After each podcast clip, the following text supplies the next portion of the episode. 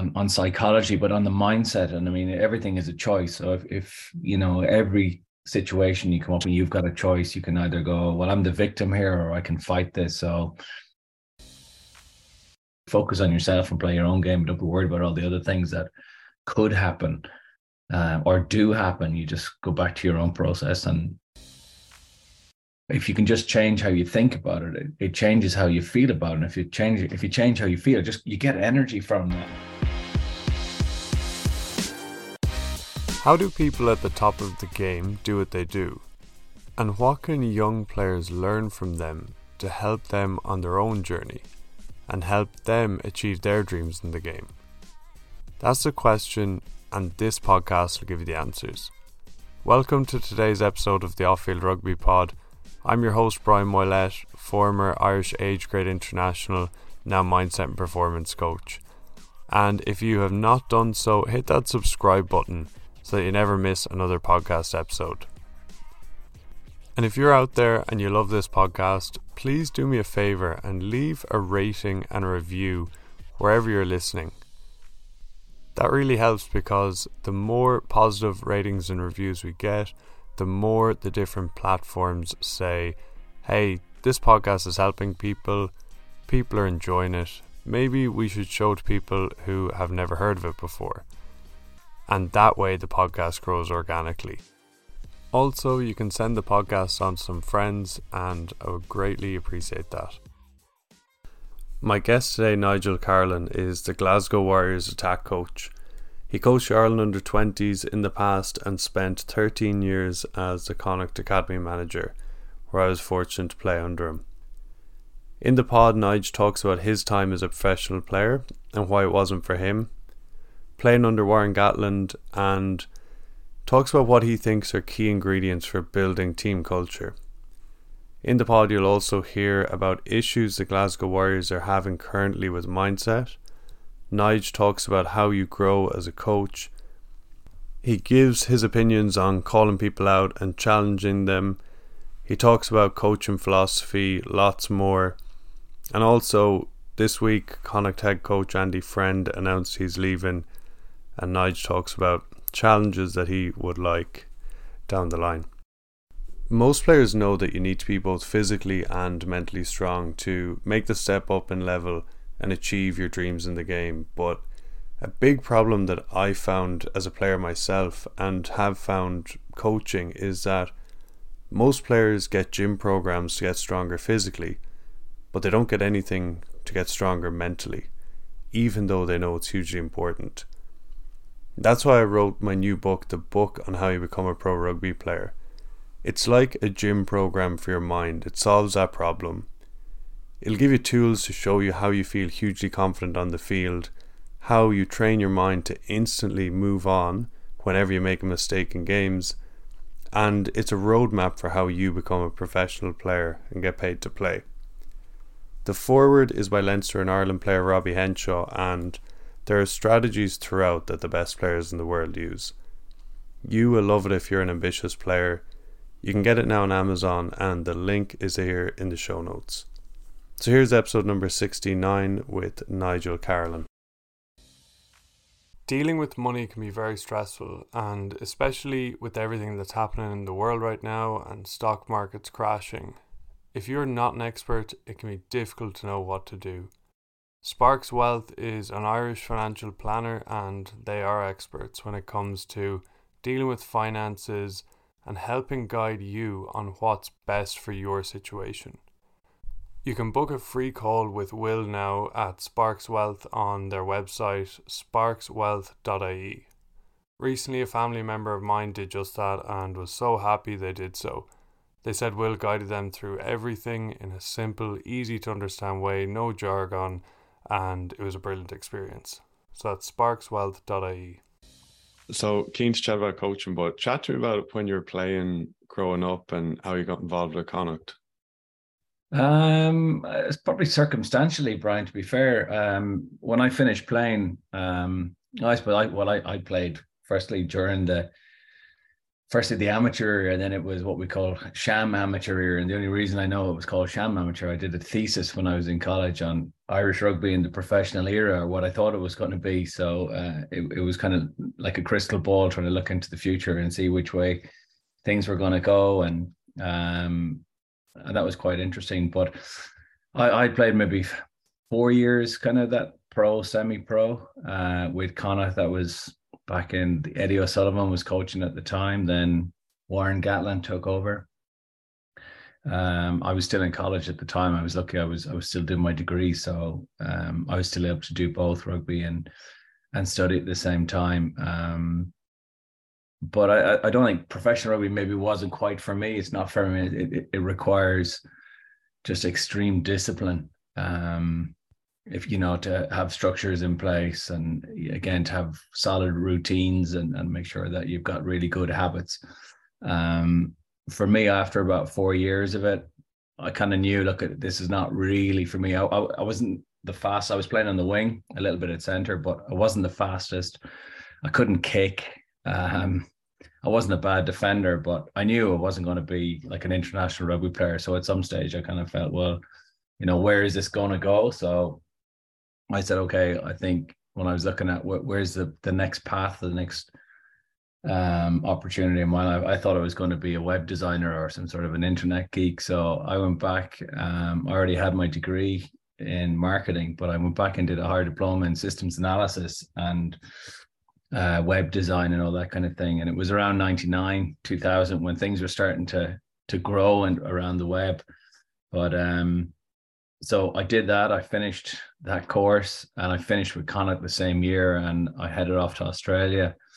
Um, I thought, look, I'm going to start the new life in in IT down there. And I got into a couple of little roles and I was within a, a hair's breadth of being offered a, a, a visa to stay there for three years, but in the end it fell through. But before I left, when I finished playing, I was offered a role as a, a rugby development officer with Connacht and I said I was going down a new route. I thought it was going to be a an internet geek, so I, it wasn't really something that I thought, look, I'm going to go, go this way. So I continued on on our journey, um, uh, and it happened then when when it when the Australia thing fell through. Uh, I ended up coming back to Galway, and the same job popped up again. Uh, and when it did, I kind of, you know, and, and you don't normally get a second bite at the cherry like that. So I said, you know what, I'll give this a crack and see how it goes. In the meantime, the internet stuff wasn't really gone and it wasn't really taken off. So I said, I'll give this rugby thing a, a crack. And to be honest, that was in 2002. I did four or five years of that, set up the Connacht Academy, did that for 13 years. Um, coached Ireland age grade sides in the meantime, um, got an opportunity to coach professionally with the Connacht teams. Did that for four years, and uh, and that's taken me now to Glasgow Warriors. So I'm very fortunate in the the road I've I've travelled. It's it's been very fortunate to me. So I, I'm very blessed for it. That's interesting. I didn't know that. And so when you were say 16, 17, like did, did you want to be a rugby player? Like did you want to did you want it then to be playing with Connacht, I'm sure there might have been talk about professionalism and you're you're doing that. But is that something you're like eager to get into or no? Um, you see, professional rugby, it, it, it was only I, I, was kind of I, I actually ended up was one of the first few guys in Ireland that I was in the first round of contracts uh, in Irish rugby. Um, and again, it was it was pittance, it was small money, but we were getting paid for something that we were doing already for free. Um, and we were doing it because we just loved it. We just loved playing rugby and we loved, again, playing representative rugby with Connacht. And you get, you know, we, we at the time you still had your interpros, but I mean, even in the interpros, I mean, you would only had a couple of hundred. You got more people at a club game than you would have had at the interpro. So like a Leinster Munster game might have attracted 400 people, whereas um, Young Munsters versus Garryowen, you could have 12,000 at those games back in back in the 90s. Um, so it wasn't really an ambition to become a, a, rugby player when when I was a teenager, become a professional rugby player because it didn't actually exist. Um, obviously, it was an aspiration to be an international rugby player and to get exposure and that side of things. But um, No, it's something that's just evolved really, and and I said I was just very fortunate to be part of that era when when when it when it started to change. I mean, it's changed so much since then. Obviously, it's evolved unbelievably since. I mean, it, it, people didn't really have a clue. They were trying to, you know, just copy other sports at the time. So it's it's really evolved into a real a real beast now. You know, even compared to other professional sports. Yeah, and what was it? I've chatted to some other people kind of around your ear will say, but what was it like saying Connacht when people were trying to figure out what professionalism meant? Uh, yeah, yeah, I think this is some of the mistakes that people make. People thought professional meant oh, you're just getting paid to do the job that you're going to do, but actually, being professional is not what you do; it's actually what you are, and that's what that's where so many people fall down. Like professional, being professional is it's a discipline it's you know it's a structure it's a routine it's it's about daily habits and building unbelievable habits to be the best that you can be whereas when it turned professional at the start people didn't really know didn't high performance weren't even words that people spoke about and what is high performance and um, and again fighting for inches and you know 1% gains we, we were just you know I mean, and the advice that we were given and the coaches there at the time, they were just doing kind of what they'd done the previous year and getting as much input from all different areas as they could. But people didn't really know um, because it was so new and they were looking across at at football in England, but it didn't really transfer because that was so different. You look at other sports, probably the closest that we had was rugby league. So there ended up being a, a massive kind of influx of rugby league coaches, particularly in the defensive side of the game. Um, and as such that you know that's that was the influence in Ireland defensively more so um, at the start than than, than attack. But um, yeah, that, that was probably as close, you know, as a game to you know that they were trying to emulate uh, at the time. So they were really trying to feel their way through it. So I mean, some of the stuff that we used to be doing was was bonkers, but um, I mean, I, there was a good story from one of the players, and this is a true story, one of the players that we were playing with at the time, and this was during the early professional um, days. There was there was a prop who played with Connacht, and um, this guy was he was only doing rugby part time, but he was actually a teacher of maths and applied maths and physics. So he's actually very intelligent, but again, trying to feel his way around, you know, what's high performance and um, he had asked John Connolly, the Australian rugby coach, when he visited his club. He said, you know, he said, John, he said, is there anything that I could do to really boost my energy levels after uh, tough games and and and really tough training sessions? And John kind of just said, he said, uh, yeah, mate. And in my worst Aussie he said, yeah, mate. He said, uh, I reckon if you eat four to five bananas after a, a, game. He said, I think that'll really boost your levels. He said, uh, let me know how you get on next week. So the following week he goes back and he goes, um, right. He said to the, the player, he goes, uh, hey mate, he said, uh, how'd you get on with the bananas? And he goes, oh, John, he said, I don't know how you, how, how you could eat 45. I only managed 27, you know? So, Jesus. and that's, that's, that's a true story. Like that, that, that happened. I mean, what, I said people didn't really know. I mean, nutrition wasn't something that was big on people's radars, and you know, S and C was they were making it up as they're gone. I remember like Warren Warren Gatland would be in the gym and he'd just be pressing down on the bar to, until you failed, you know. So, but it, it was good times. It was it was it was great times. I said it was we were feeling our way through. We didn't know any different. So, uh, I definitely didn't eat forty five bananas, but um, but it, it's definitely a good story from the era. That's gas. And what was it then when you like you said you kind of walked away? Like what was it that um that wasn't for you?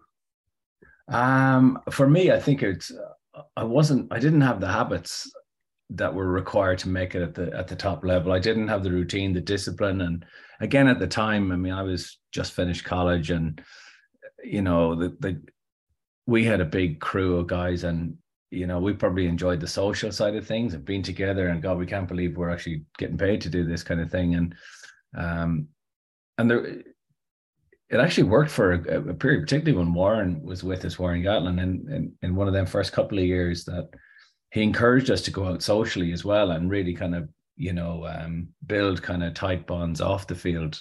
Uh, and, and certainly that in his first year, it actually transferred into a lot of um, success on the field as well. We were quite a tight group, but uh, again, it's just the discipline of diet and uh, you know, in the gym and rest and having to go home after gym and and and try and rest. And I wasn't good for that. I wanted to be always going, so I, my body didn't repair as well. And then injuries kind of kicked in.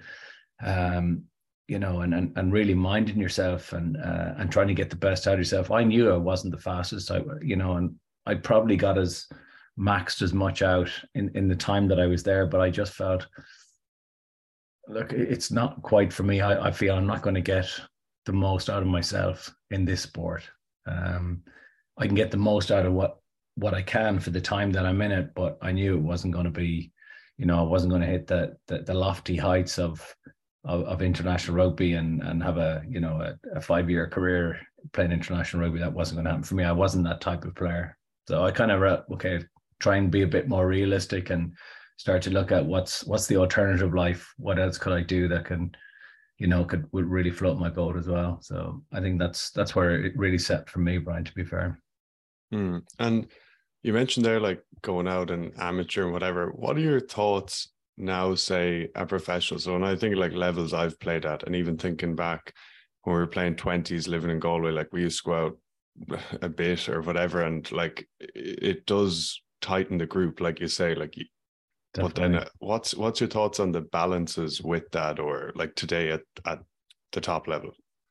Uh, yeah, it is very much balance, um, and I think professional rugby is about balance. I mean, coaching professional rugby at the moment is about balance in your life, and it's a balance between, uh, you know, making time sure there's time for the kids, time for Siobhan, uh, you know, there's time for myself that I can get away and go for a run, or um, and there's enough time invested into the team that we we know we, we can get the best performance out of ourselves. But it's knowing when is enough enough. But it's the same as a player. I think um, you know, the, the tightest teams are the teams with the with with the closest space between them off the field. So that's where you know cohesion is at its highest level. So the only way you can build cohesion is is is really enjoying each other's company, uh, working hard together off the field, working hard together on the field. But everyone is is on the same level. But there's a there's an element as well where you enjoy each other's company, you enjoy being around each other, and um, you know the, the, the teams that allow time to build that cohesion are the teams that find that they're tightest and that you know people enjoy coming into work they enjoy training they enjoy working hard because um there's balance you know it and it's the hard work is is also rewarded with no you've worked hard but you can also enjoy yourself as well. And as long as results aren't being compromised um you know it, it's it's something that should be encouraged to the level where it's it's a positive for the group but once it goes beyond that and it gets you know exploited or it, it goes too far then you know okay this is going against the cohesiveness of the team now. Um so so there's there's a very much a fine line there between encourage it. I mean for example like saracens for years have always um they've done their little kind of lads trip mid-season and and after a game on saturday they say okay for for the next two days or three days we'll go skiing or we'll go to the sun or we'll go wherever it is but it's all about them and and again enjoying each other's company. But like the only rule with that is that the next game that they play after those trips is they have to win it and then they can you know keep it going. So you know so that there's a balance there where lads know we can enjoy each other's company but it's all about this is about building for performance on the field. This is not just just to have fun. This is this is there's a purpose to it as well. Okay enjoy each other's company but at the end of the day it's about performance yeah, for sure. And there's a big trust thing there, like you say, like coaches like give you the the, the space to do that, but then it's yeah that you turn around and you have to front up. One hundred percent, you know, and it, it can be the hardest thing for for coaches to do that is to, you know, step back and allow allow the allow fun in environment because even in professional sport, you know, I, I even remember going into one of the Irish camps uh, shortly after Andy Farrell had taken over. And one of the things that was so apparent was it was how relaxed it was. Um, there was fun, there was crack. You know, there were there was jokes, there was a little bit of you know pulling the piss out of each other, and uh, and then one of the players up and said, "Look, at this is the social event for tonight." And this was in the middle of the reviews. You know that they were also not only did they review the game and the performance on the field, but they were looking after the environment and the culture off the field and making sure that it was a place that people enjoyed being around and and, and felt comfortable, felt you know you could be yourself. Um, and it's so important if if the more comfortable you are off the field and you if you enjoy going to work, you'll enjoy working hard. You know, I think it was um you know, I heard before if you can change the way you think about a place, it changes how you feel about it. So you you've got a choice. You know, when you when you go to work, you can either go, This is shit or it's too tough, or you can go, No, this is this is a place where I can be better. This is a place where I can be a better version of myself. And if the culture is right there and the environment is right where it's fun, but it also it's hard working, you feel okay, I'm making progress here. You want to contribute to that. You want to be a part of that. Uh, and when you feel you're contributing to it, like it, it's a powerful thing, but you you want to work hard for it as well. You want to make sure you you're you're getting better. So it, it's very hard though for coaches to to understand as well that look fun is and to build a culture and to build that psychological safety, so to speak, it's you know sometimes you need to relax on the, you know, on, on the bollock and relax on on some of the detail. Just you know, there's a time and a place, and so there's a balance to everything. If you get the balance right, you get the cohesion right. If you get the cohesion right, I think that it does definitely create a for a better performance. Yeah, for sure. You mentioned Andy Farrell, but like looking back eight, ten years before that, that's how exactly how I felt when we were playing under you, and it was always fun, and it was, it, I was always so excited, and I think we all were. So is that something that you were aware of, uh, as I said, ten years before that, and that's the first time I saw it, but even earlier. Um. Oh, thanks for that. First of all, Brian. Um. Again, I I wouldn't be consciously aware that that's um, the environment that I created, or that's how you felt in the environment. Uh, I'd hope that you know, as a coach, I think the most important thing to me is authenticity. If I'm if I'm not a good person, if I if I wanted to be like a, a coach who's boot biting bollock around you, I think be a coach who's boot biting bollock, and there is a shelf life on those coaches as well. They get short term success. Um, they can go into a place where has maybe been underperforming or things are a bit too relaxed and you know with a bit of boot bite and bollock you can get a bit of short-term reaction to that and um, but I, I don't think that's sustainable in any environment for for any long period of time if you want players to be relaxed and, and to get the best out of themselves so for, for me Brian no I think it kind of rubbed my philosophies on coaching maybe and and and how to create an environment maybe came from what I went through myself is that you know that one of the some of the best times I had were them early days.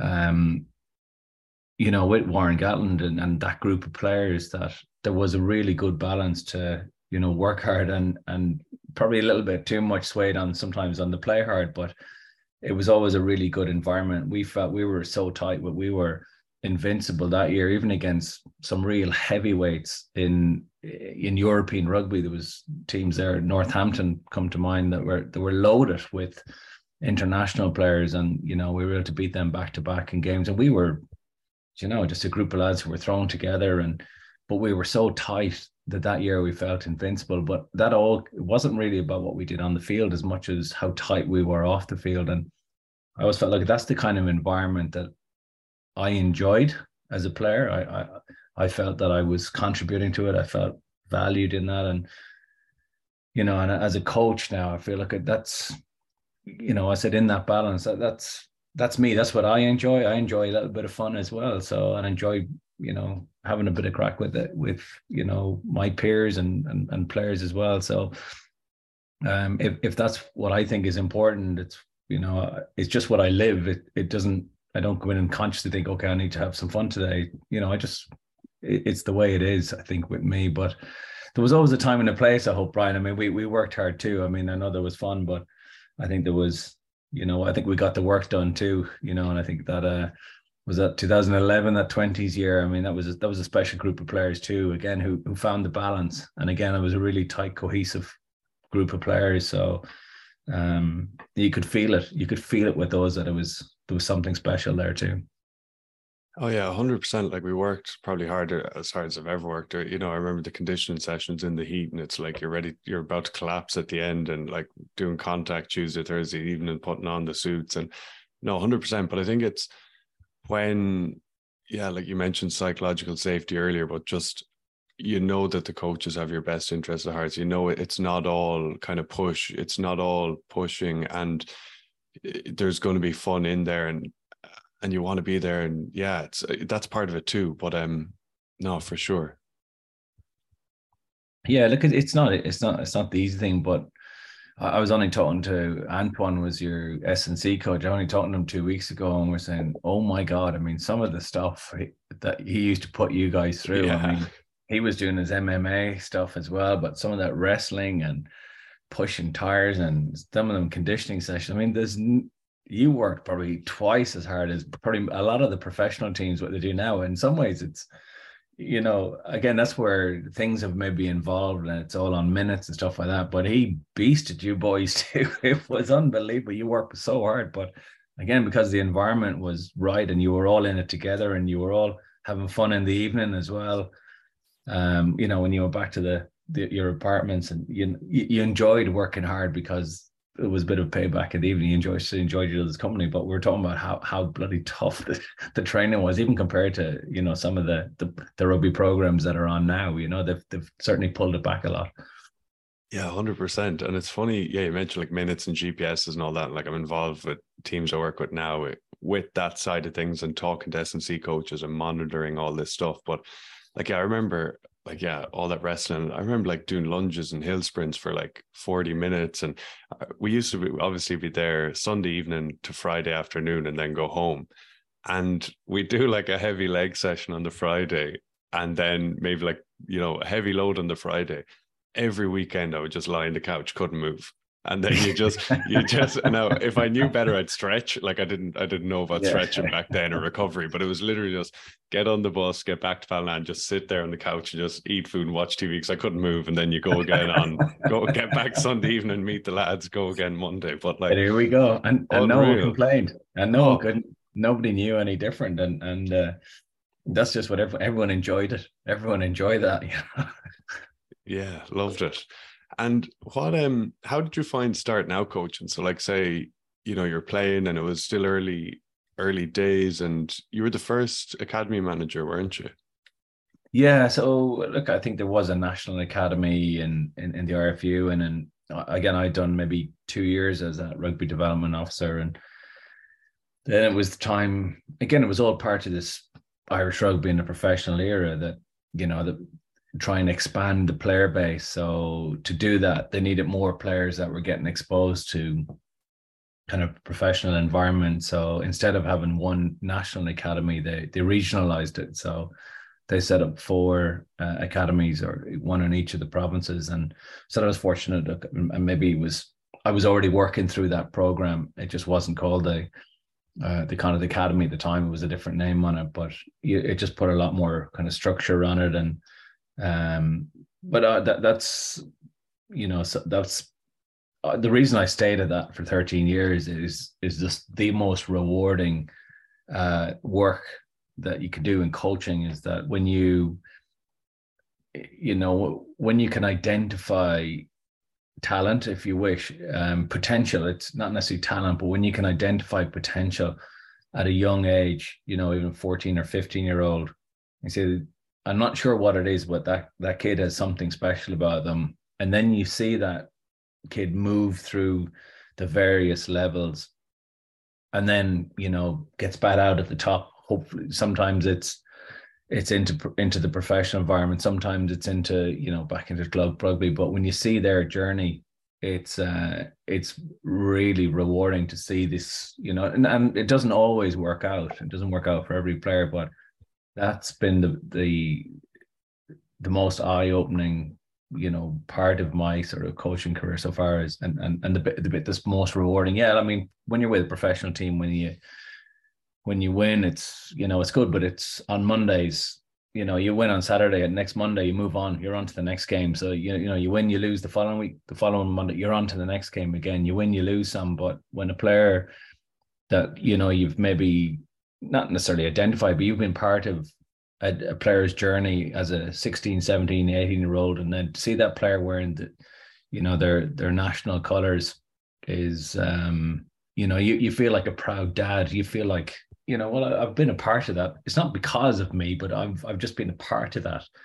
I mean, coaches never you know they'll never be the only reason for a player. A player will be successful because the player wants to be successful. The coach is there to as a catalyst you know and i think the right coach can can you know steer players in the right direction and will always have the players best interest at heart. And that's what i've always felt that i've tried to i try to have for players.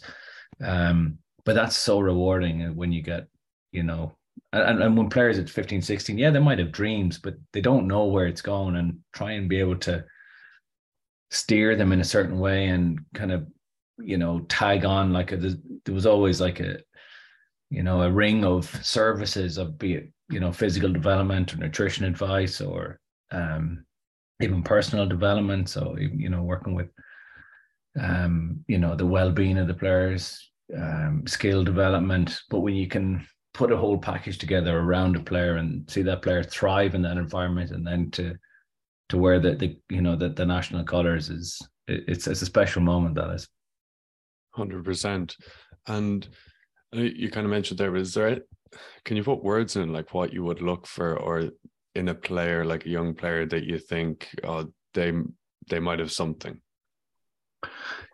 Um it's not that it's yeah it's not a simple process. I mean uh, like un- unfortunately um like in, in most sports um, like talent identification is circumstantial because of you know the, the year or the or the month or where you're born in that year. You're given a better advantage. And i know if you're into yeah. if you ever read the, read the book um uh, bounce or is it outliers or bounds but um it's one of them um well um what's his name? It's, malcolm it, gladwell. Malcolm's gladwell's books but it's fascinating um, and it, it's unfair. You know, it, it's an unfair world.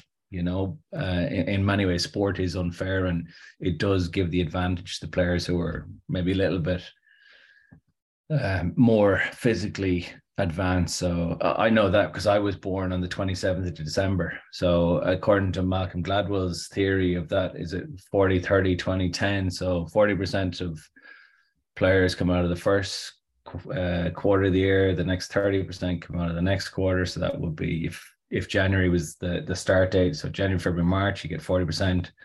Uh, April, May, June, you get thirty percent. The next three months, you twenty percent and ten percent in the last month. So being born on the twenty seventh of December, I was always up against. I was in that ten percent success uh, category, if you wish. So I think as I was growing up, I always had this bit of a a chip on my shoulder. I was always had, always had to compete against kind of bigger players or slightly older players. So I suppose it was a slight disadvantage there. It does when you have those disadvantages, you do develop a little chip on your shoulder as well. And it, you know, you know, and you get a fight or flight mentality. You can either, you know, go for it and and and and fight it, or you can go, look, it's too hard and it, it ain't going to work. So I think to identify a player who's who's born in, in you know, in in that latter part of the year, it doesn't mean that they need to have something special. Um, I mean, we always, you know, if you were to only split it across two categories, talent and character, for example, like the talent of the things everyone sees, it's you know the skills, you know, the speed, it's the agility, it's all the physical characteristics, the skill characteristics, but it, the personal, the character stuff. So when you can see drive and determination in a player, when you can see yeah, they don't have the physical maybe characteristics to be the best in that position, but when you can see down the road, you know, maybe you know someone. I mean, the great thing about rugby, it's that it's a sport for everybody. You can be tall, you could succeed. You can be fast. You can be, you know, a little bit heavy or big, and and there's a, there's a position there for you. Um, but if you can foresee maybe that player could succeed in a different position to be able to identify that and and um, encourage a player to to do to change position you know is um, can be a difficult thing sometimes but it, if they want to succeed i've seen it numerous times that it's it's where even Caolin Blade for example he played you know one of our peers yeah, growing up. I mean, he, he played centre whenever, but trying to convince him to play uh, scrum half, but he couldn't pass. So again, trying to resource him to be able to pass like a scrum half, you know, and he's played Ireland A last week. He, you know, he's a couple of caps for Ireland now. So um, he, he's just one of those little successors. Dave Heffernan, you know, a guy from your own hometown again, he was playing back row and get convince Hef to, you know, he'd, he'd have a better, more, a, a more uh, greater chance success as a hooker. And again, he just worked so bloody hard on his throwing and his scrum work. And again, it's it, everything is down to him. That's his his character to fight for it. And once he understands what's needed, like he, he's got the drive and the determination, you know, and the desire to really go after that. So, you know, to identify those things can be hard, but you can see those. You can see those characteristics of players who really want to fight for it no matter what age they are. Mm, 100%. And it's interesting with the dates and club rugby, I remember was July 1st. I was June 28th. So, like, same thing. But yeah. I remember when I was like 12 or 13, I used to complain. I used to be like, oh, well, I should be playing down it. And Jack Carty, it was like August. He was my friend. He was playing the one below and just carving it. Not that I would have carved it. But anyway, I was like, I want to play at that level and the, the one below. And I remember, I don't know, it was a, one of my parents, I think it was my mom even saying like, "Oh, someone told me that it'll be better for you in the long run, Brian. Just work, you know, work." And I kind of yeah. changed the victim mentality to be like, "Right, I'm going to go after." Uh, this is like 12, 13, you know. Yeah. And I think it's just so important, like you know, as player, anyone, just you know, like that victim mentality just kills you if you're just looking for all the reasons, you know. Yeah, like a, uh, Bill Beswick, he's one of the. We had a Minticon a couple of years ago, and again, just fascinating mind on on on psychology but on the mindset. And i mean everything is a choice. So if, if you know every situation you come up and you've got a choice. You can either go well i'm the victim here or i can fight this. So you know and and you know if you can just change how you think about it it, it changes how you feel about it. And if you change if you change how you feel just you get energy from that. So and it's the energy then that drives the performance and that that drives the determination and everything else you need for success. So again that's a choice. You know, you can say this is too hard. It's the same in a you know in a, in a really tough conditioning session. Say, this is too hard, or you can go, this is going to make me better once I get through this. So it depends on how you you know you look at it. It depends how you, you can talk to yourself. You can talk yourself into it, or you can talk yourself out of it. You know, either way, you know, you know it's it, you it's a choice.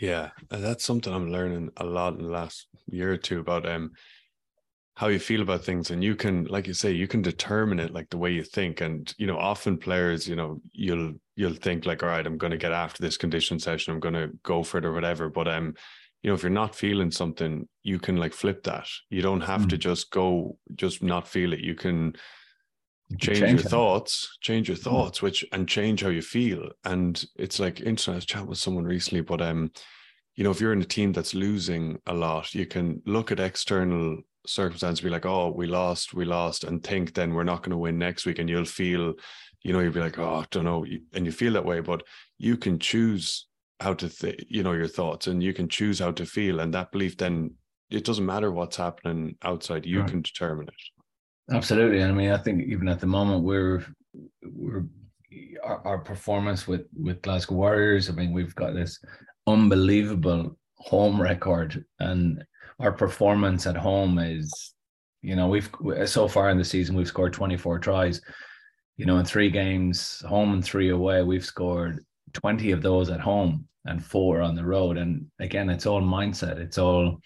It's not that it's a choice to score them, but it, you choose how you think about when you play away. So we we got to bring this, you know, this um, home form performance on the road. And we got to it's all mindset though. It's all about how you think about it and you know if we can feel differently about it. And it'll only take one. It takes you know one game and you crack that nut um and then it, it doesn't matter where you play you know and at the moment it's just this little bit of a, a baggage that's hanging around there but it's all mindset. The whole thing is mindset. It's just about changing how we think about it. Yeah. And that's a challenge isn't it it's a massive challenge, yeah. But I mean, that's you know, it's it, that sport as well. I mean, you know, and you go to a like most home teams. I mean, they, they talk about their their fortress, you know, or their their patch or their castle, and they're so proud of it because you know it it, it it's uh, it is tough. It can be tough to you know to win on the road if you allow the opposition um you know the home support and the, you know you think you know referee calls go against you and things are different or a little bit more uncomfortable you just got to change your change how you think about it and and you can block all that stuff out and just play focus on yourself and play your own game. Don't be worried about all the other things that could happen uh, or do happen. You just go back to your own process and um and you know and, and and just think positive think what's the next what's the next one? What would we do at home here? So. And how have you found Glasgow in general when you moved moved from Connacht there?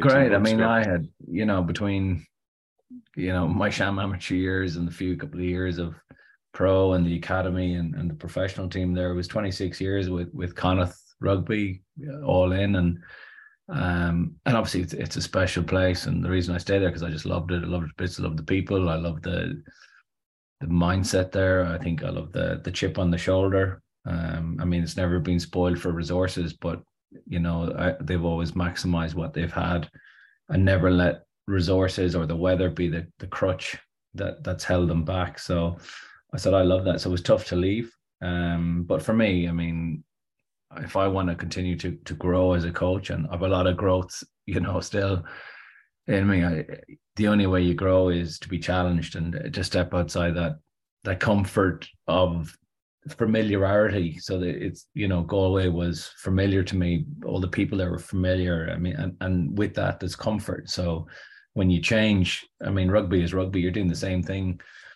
It's the same game in Vancouver or Christchurch or Glasgow or Dublin. It's the game is the same. You know, the people are they're involved in rugby. They're they're similar. You know, but when you change your environment because it's different, it, can be a bit more challenging and and and where where there's challenge there's growth. So for me i'm i'm learning a lot as well about myself and the people there and how to work with different people. And i've had you know perspective of a couple of different coaches now as well. So that's it's all learning. It's all it's all part of of the growth process. So um and again when you when you get a new perspective on um, on the game and how coach how to coach and how to get the you know the best out of players. That you know you there's always shiny bits. There's constantly there's new shiny bits out there, and if you're open minded enough to you know to grab one or two of them and you know make them your own, then how how would you you know you don't have to copy and paste and.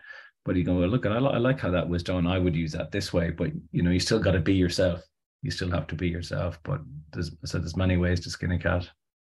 Yeah, for sure. I love that. Like, yeah, when you see different things and you you pick up from different styles, different coaches, players, teams, but um, yeah, have put your own spin on it. I think a mistake I remember when I started now at the very start coaching, like you try and kind of copy what you've seen mm. or done, but it, it's not yours. And then, no. yeah, it has to be yours because then when you know people ask you questions, like I, you want people to ask questions. That's something I remember you and other good coach I had. Like you ask questions and they'll they'll answer. Whereas I think sometimes coaches, if you ask questions, they're like, "Oh, shut up and get on with it," because they're they maybe just took took it from somewhere, and it's like they don't, know, they don't, they don't know the background to it because it's, it's not necessarily their own. And yeah it's um yeah i mean even like with the ireland team at the moment i mean people say ireland's attack is so good and it is so so good but why doesn't everybody do it then? Because those teams that are trying to because it's their own it's taken a couple of years to develop. And people think oh it doesn't work for us you know or it doesn't work for this team. So um look it's important to to understand as well and you know why if you can answer the question why would you do it this way is the most important question to ask answer or to be able to answer is why why would you do it that way? Because players are going to ask you players are going to say why you know i think we should we could do this or we do this and then well why? And if you need to understand their perspective and i think that's what coaching is is trying to get coaches and players and to see the same thing through the same lens and then you could you're on you you know you you can understand the same why Hundred percent. Why do you think it is that Ireland's attack is is going so well? Or what are some key things?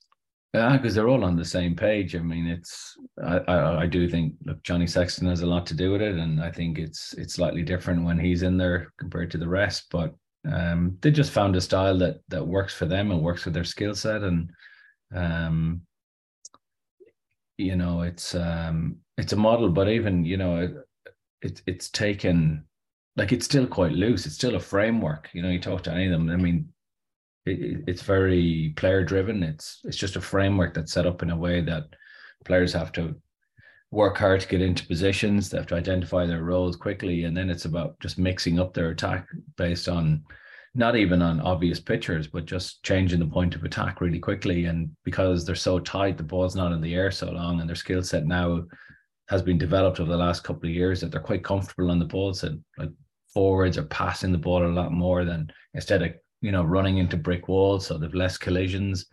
It means they're fresher to move quicker, so that you know it's not as physical as or physically attritional uh, as when you're just constantly carrying the ball. They're moving the point of contact really quickly. So it, it's one that that works very well for them. But I, I do think Johnny Sexton is a massive a massive cog in that wheel as well. And he really does make a tick, you know, and he demands that players are working hard off the ball to be in the right position so that he can mix up his attack. Mm. And you mentioned their learnings and new environments. What's a learning you've had in Glasgow? Just, um, I mean, one is to, to back yourself, first of all, because you come in and, you know, you assume that uh, just because I've done it in a certain way, you know, uh, like to be open enough to try other things, like so I play around with our attack there, and again asking questions, bounce ideas of some of the senior players there and the guys who were really keen on on the attack side of the game, and so what do you think about we try this or try this, and and and to be relaxed enough as well, you know, to to let go and and and to give more ownership to the players and and ask them you know for for more feedback into it to feed back in and and, and to contribute you know to to their team and to the attack and to, to, you know to come up with other ideas and to be relaxed enough to be able to go, yeah and that's a pretty good idea. Let's let's develop that and roll with it. And um but also I think is you know is is being comfortable that what I what I why I'm here as well is that it's um you know, there's a lot of good things about what I can do with them as well. There's a different perspective, um, and it's believing in myself as well. You know, and and that, um, just because you go on the road and you you step out of that other environment which was comfortable to you, that you know you, you can still be yourself. You can still, you know, roll things out the way you like. Thing you don't have to become somebody different just because you move to a different place. I think the important thing is always be yourself so um, I think that's most, the most important thing. Yeah, for sure. And would you get? I think it happens to everyone, but like imposter syndrome, a bit of time, like throughout the years, or um, not yet. No, I I I do think I'm relaxed enough to ask enough questions, but you know, there's there's people around me there. I try and build relationships with the, the other coaches, with the players. So, um, and Glasgow is a place where it's there's so many different nationalities there anyway. There's you know South Africans and Argentinians and Kiwis and Australians and English and a few Irish people around there, and it's a multinational place as well. So um, I'm comfortable enough that I work hard off the field, you know, on those relationships as well to you know to contribute to that environment. That I don't feel like I'm an outsider. No, I, I feel like I'm contributing to the environment as well, and I think that's very important. And you know, I, I feel at home there, and um, you know, it's it's a good place. So we try and create, you know, that that environment which is enjoyable as well and have a bit of fun. And um, yeah, so it's a good place to be. Good stuff. And something I remember when I went to America first, and there was in the university was I'd say like Kiwis, Aussies, Africans, and I was like player coach. I remember like explaining something, and they were like bamboozled, like, why would you do it that way? And I was like, what? Like, why? what do you mean? And just viewing the game very differently. And mm-hmm. like I learned a lot, you know, like even growing up in Ireland, because it's mostly was just most just Irish people I'd be around. And uh, yeah, I learned so much from the other, the other nationalities. Yeah, because like the game is the same, but it, you know, the you know how you train it, you know how you look at it. I mean, when you look at it on the TV, you say, look, the game is the same, but I mean, their view of the game is it's so different. Um, it, it makes it really interesting, and it makes you you know look at your own philosophy of of how you coach it as well. I mean, some guys are very very detailed and look at the you know the micro the microscopic view of uh, a tackle or a pass or something this whereas another coach would just look at a helicopter view. Either way you're right and it depends on your perspective. And i think the good coaches have the ability to do both you know to be able to maintain that helicopter view but actually zoom in when you need to zoom in.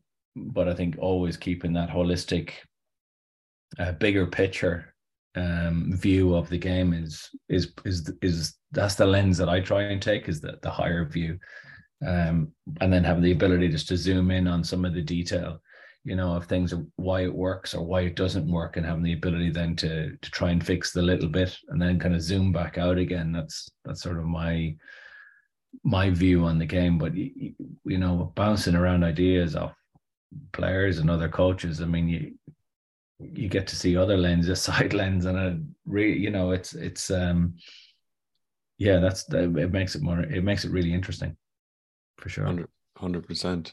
What's been your biggest challenge in your coaching career? Um, biggest challenge. Um, I I definitely I struggle to let go of the losses. So when we lose, and it's inevitable that every team loses from time to time, I'm not good at letting that go. It, it takes me a couple of days to let it go.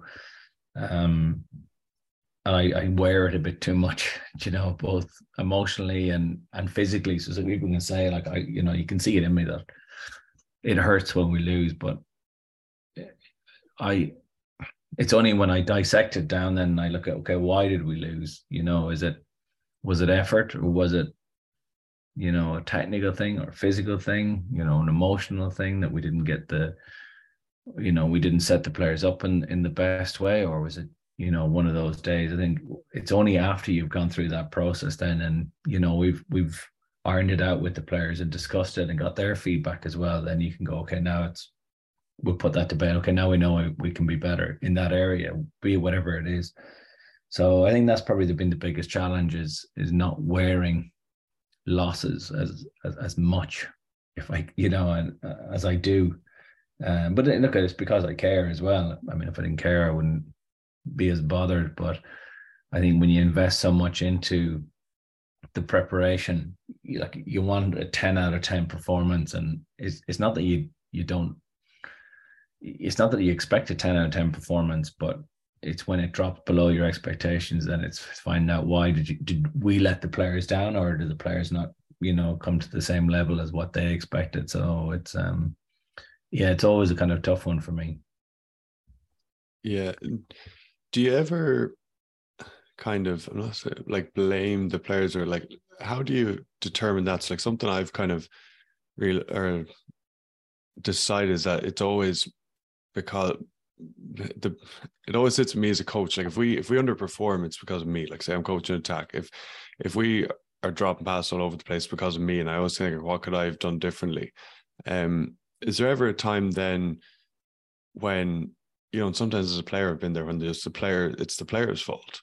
But then as a coach, I, I don't want to be like thinking, oh, it's the player's fault. You know, I always kind of think it's my fault. But um, I don't know what if you get what I'm saying. Like, is there ever a time when yeah. you're like, yeah, it's um for the last couple of years, I I have a tendency to protect the players a bit more in in a review. Um, so I would talk about going back to training, and and usually when we're preparing for games, and you know, I I as we get close to the game, we just highlight and reinforce some of the best practice.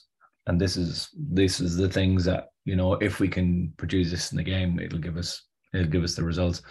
Um, so I think that could be more for me to say, okay, well, have we covered this in training? Like, is, is our training, have we set players up in appropriate challenges in training where they can problem solve on the field, be it, you know, a high edge on defense that or blitz defense or someone spooks them out, you know, they shoot out of the line. Have we set themselves, how we as coaches set the players up to be able to problem solve in training so that when um, you know little challenges arise in games that they have the capacity and the experience and some of the learnings to be able to adapt their game you know, to figure things out so they can they can they go, well, oh, this is not new to me. A player shooting out the line, I know what I can do. I can hold my feet, or I can work my feet a little bit before them and pass the ball a bit here, or whatever the you know the the option may be. But um, you always ask yourself, okay, have I set them up? So like, uh, if your trainings are always the same and you always do you know things you like, if it's always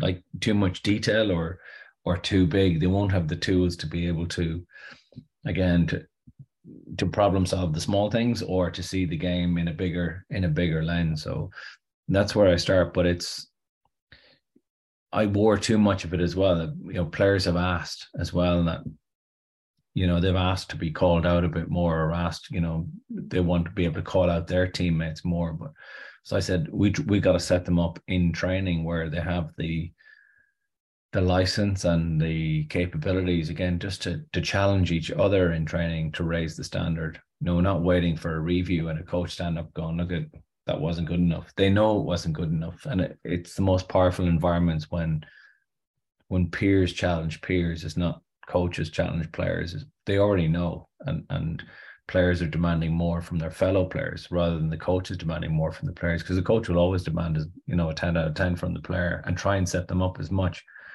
um, you know, and and I suppose a coach will always look at the opportunities. I mean, again, in any review, you can you you can look at things in a negative way, or you can look at things how close it was to success.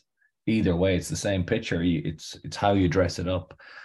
You know, you can dress it up as a negative that you didn't do this, or if you did this, you know, you'll get success instead of going you you did this as a result, it didn't work. So again, it's it's it's just language. It's it's a choice to use either positive language or negative language. And, and again, sometimes there's a balance. I had a review on Monday of our last game, which we won 37 0. And it was tough. It was a tough review. It was tough on the players. I was tough on the players. And I was tough on some detail because while we won and we won well and we played quite well, there was there was a lot of sloppiness and guys cut corners and um, things that I w- I wasn't necessarily didn't sit well with me and and leading into this next block of games that you know against you know um you know as as we get into the business end of the season season later on some of that stuff won't cut it if we continue to let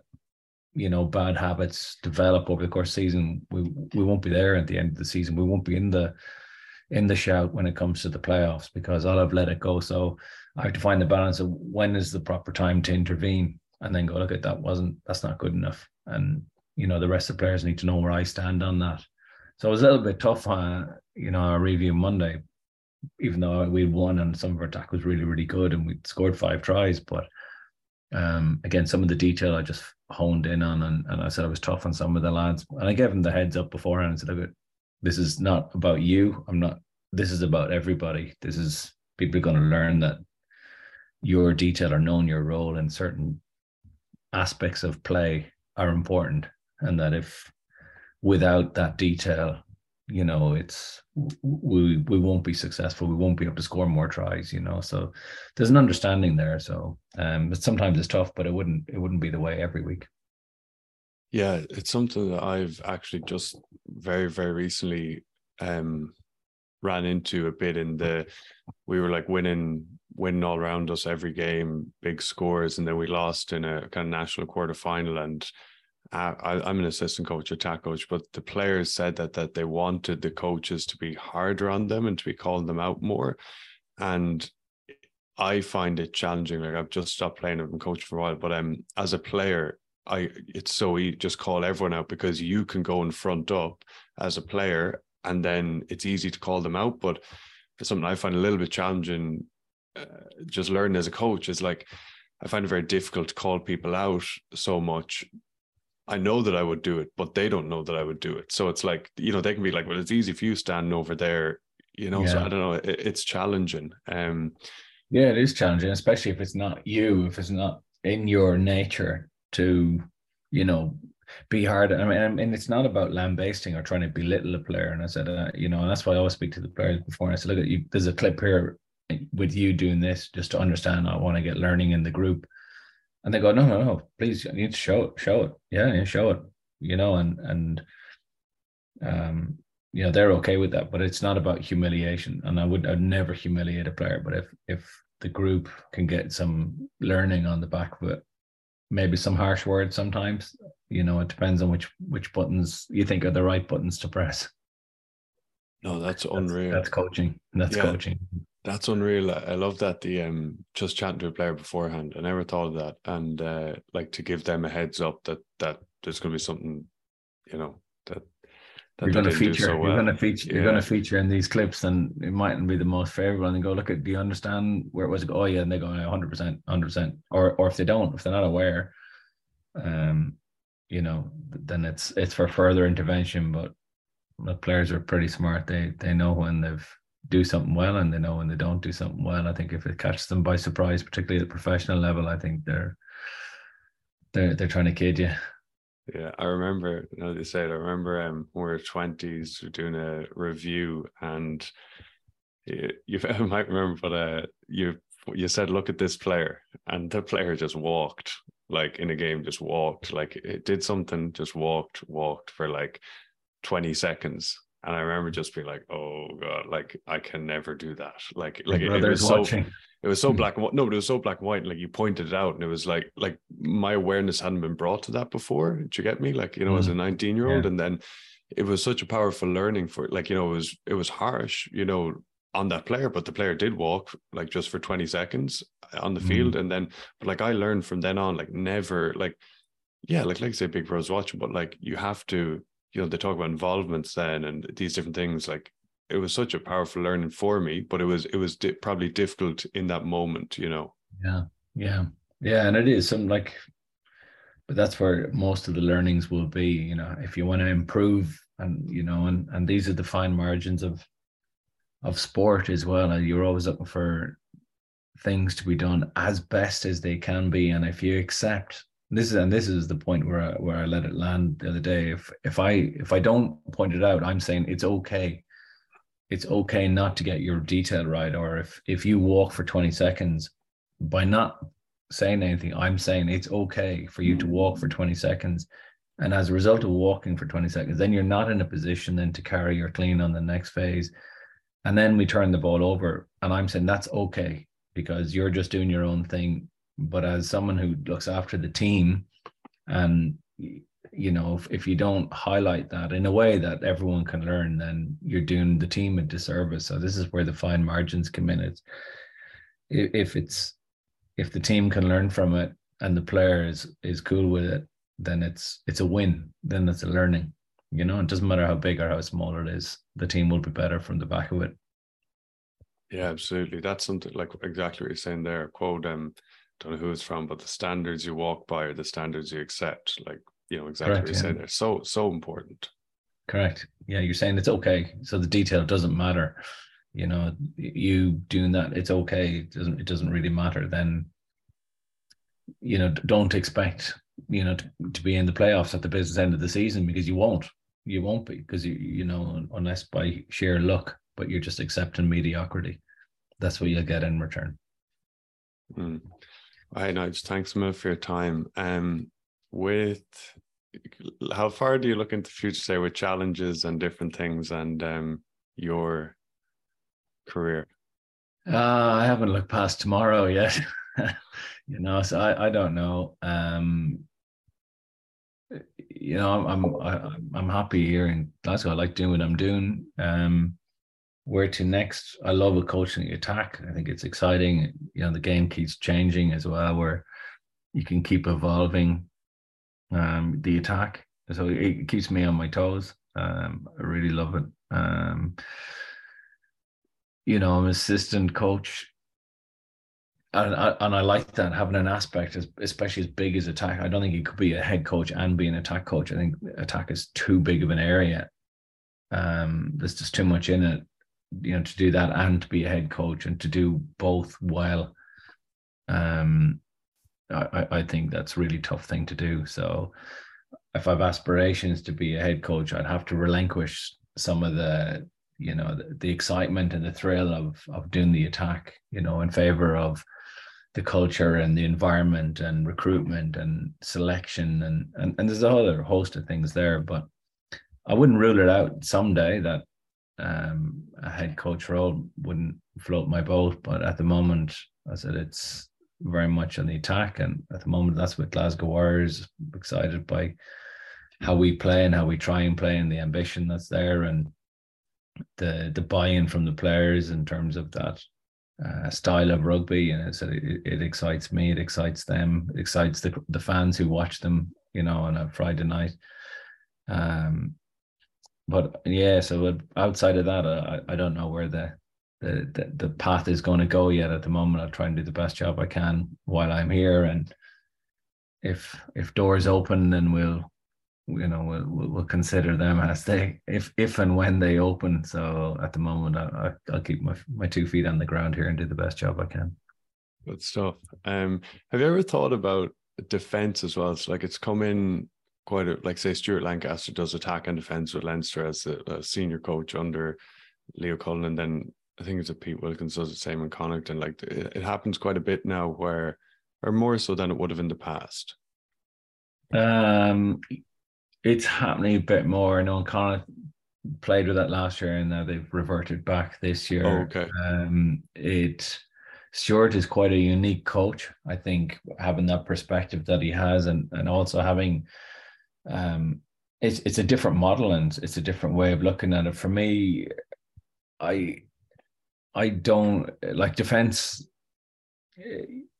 It's um it's it's a couple of big big kind of rocks big principles and you know you do the two or three or four things really well and copy and paste keep doing that keep doing that keep doing that um it's a different and you got to bring energy to that role and um you know so the players are emotionally ready because defense is all about emotion and it's you know yeah it's about working together and but it's uh if you're not emotionally locked on. I mean, some of the best defensive team Ireland against uh, South Africa last week. I mean, it was one of the most unbelievable defensive performances, but you could see the emotion was there. They cared. They really. They, I mean, it wasn't all about the system. It was. It was about the individual. They were. They wanted to stop them, and emotionally, they were. They were in the right space to be able to do that. Um, for me, it's just the intricacies around the attack and trying to manipulate your attack to break down defenses. That that that's the bit that excites me as as opposed to trying to stop somebody like me. um, you know, coming up with plays and shapes and things like that to break to break themes down. It just it's the bit that excites me about the game. Yeah, good stuff. Well, uh, hey, thanks, Mill, for your time. Really enjoyed chatting and catching up. Yeah, you too, Brian. Yeah, I said uh, good luck with it, and uh, yeah, it's been a pleasure to be uh, to be on having the chat. Cheers. cheers for clicking in today. Hope you enjoyed the chat and picked up a few things as we chatted about during the pod. I really enjoyed playing under Nige. I am very fortunate to have got the opportunity to do so because he's an unreal coach and he helped me so much with my game and he also selected me as captain of the Connacht 20s, which was definitely one of my proudest moments. We went on to win the interprovincial title and yeah, had some brilliant days together. Also played under him a bit for the Connacht Eagles, which was cool. And yeah, just really enjoyed getting him on the pod and catching up was good. If you'd like to get in touch with me, if you're a player or a coach interested in the mental side of the game, the mindset side, then the best way to do so is through my website, which is offfieldrugby.com. Also, I share content on Instagram, which is at offfieldrugby, TikTok the same at offfieldrugby. I also want to thank all of you so so much who are leaving reviews on Amazon for my new book, the book on how you become a pro rugby player. I'm genuinely taken aback. I greatly, greatly appreciate, first of all, you getting the book, obviously. And I'm so, so thankful that it is impacting you in the way it is. And yeah, just reading those reviews are so cool. Another thing I have found unreal is the amount of parents reaching out to me saying that they're getting it for their son or daughter for Christmas because they understand and appreciate how important mental health is, how important mindset is, and the mental side of sport. And that's just something that's class because I don't know, I just think as a society, even 15, 10, 15, 20 years ago, we just didn't take that into account. And yeah, just the amount of people now who understand the importance of mindset and preparing mentally as well as physically is brilliant. Rugby and sport is most likely one of the best things that you will do in your life, in that it'll give you the highest highs. It's incredible and yeah, it just gives you so much. But along with that, if you play, you will know that it can give you the lowest lows as well. And that's why mindset and mental skills are so, so, so important, is because there will be highs, there will be lows. That's just the way it is. The chances are you will pick up injuries along the way, and it is very, very, very common for players to become depressed because of things that happen to them in rugby. I will chat about it a bit more at another time, but I have become depressed because of an injury that the rehab didn't go well, and it can be very, very challenging. I didn't have the tools to deal with it at that time, and essentially something that can be quite small, something that can be to other people relatively innocuous can build and become something much bigger and move from just affecting your sport to affecting your life and affecting your mental health. And as I said, this is not uncommon. So, so many people, players go through things where they get certain setbacks in sport and it starts to affect them throughout their week, throughout their life. And so that is why I just I think it's so important the mental side and the mindset side of sport and why I think young players need more support with this. And yeah, that's just why 18 months ago I started my mission to help young players with the mental side of the game. And yeah, if you have any questions, of course, my DMs on Instagram are always open. You can get in touch through the website, offfieldrugby.com, and the new book is available now on Amazon. Please share this podcast with some friends. That's a really small thing, but really, really helps. It's a small thing, but a massive thing. Would really appreciate if you did that. And thank you so, so much for being here as always. Have a brilliant, brilliant rest of your day. Cheers.